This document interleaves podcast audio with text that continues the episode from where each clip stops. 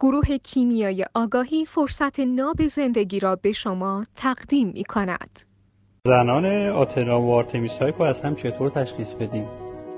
آتناها قانونگذارن مثل زئوس آرتمیس ها رفتارای پوزیدونی شدید دارن و منطقی نیستن عقل دارن ادای حمایت از زنها رو در میارن ولی میگن مردا بدن ولی خودشون ادای مردا رو در میارن.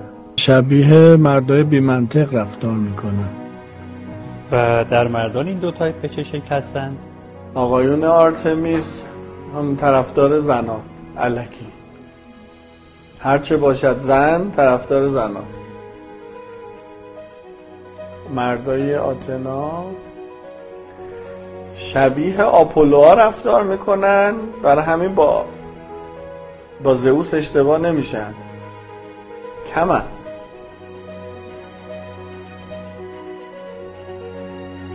ولی ضعیفن. یعنی کوچولو هم به قول بعضی کتاب حاله مرد مهم ندارن. برای رشد نوبت میشه یه زئوسی باشن دیگه.